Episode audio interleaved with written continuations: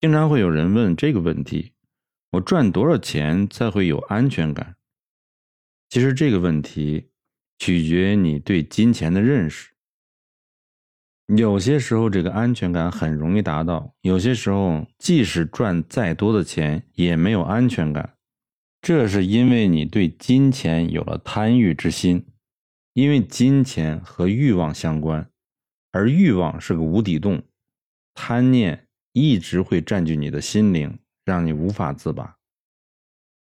关键是你一旦对钱有了贪婪之心，你赚再多的钱也不会被满足。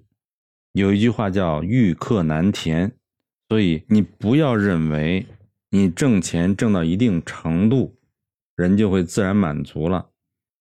赚到钱的人只会想要更多。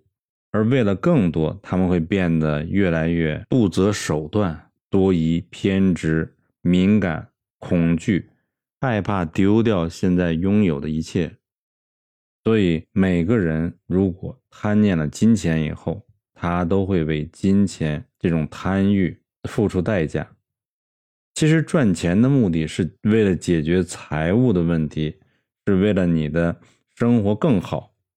但是，你有了钱以后，很难不升级你自己的生活方式。你一旦升级了方式以后，那你的钱又不够用了，所以就会进入一个怪圈。你赚的钱永远不够用。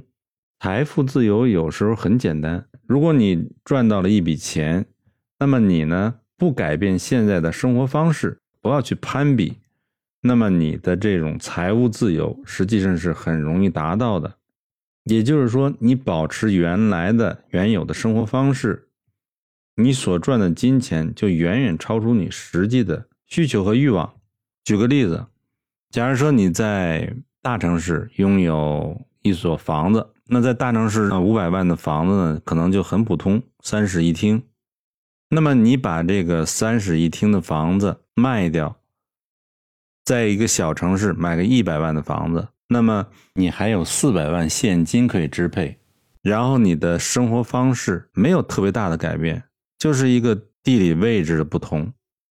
那么你现在有四百万的现金在手里头，你可能生活就会很容易移动到了小城市或者在农村，你就实现了财务自由。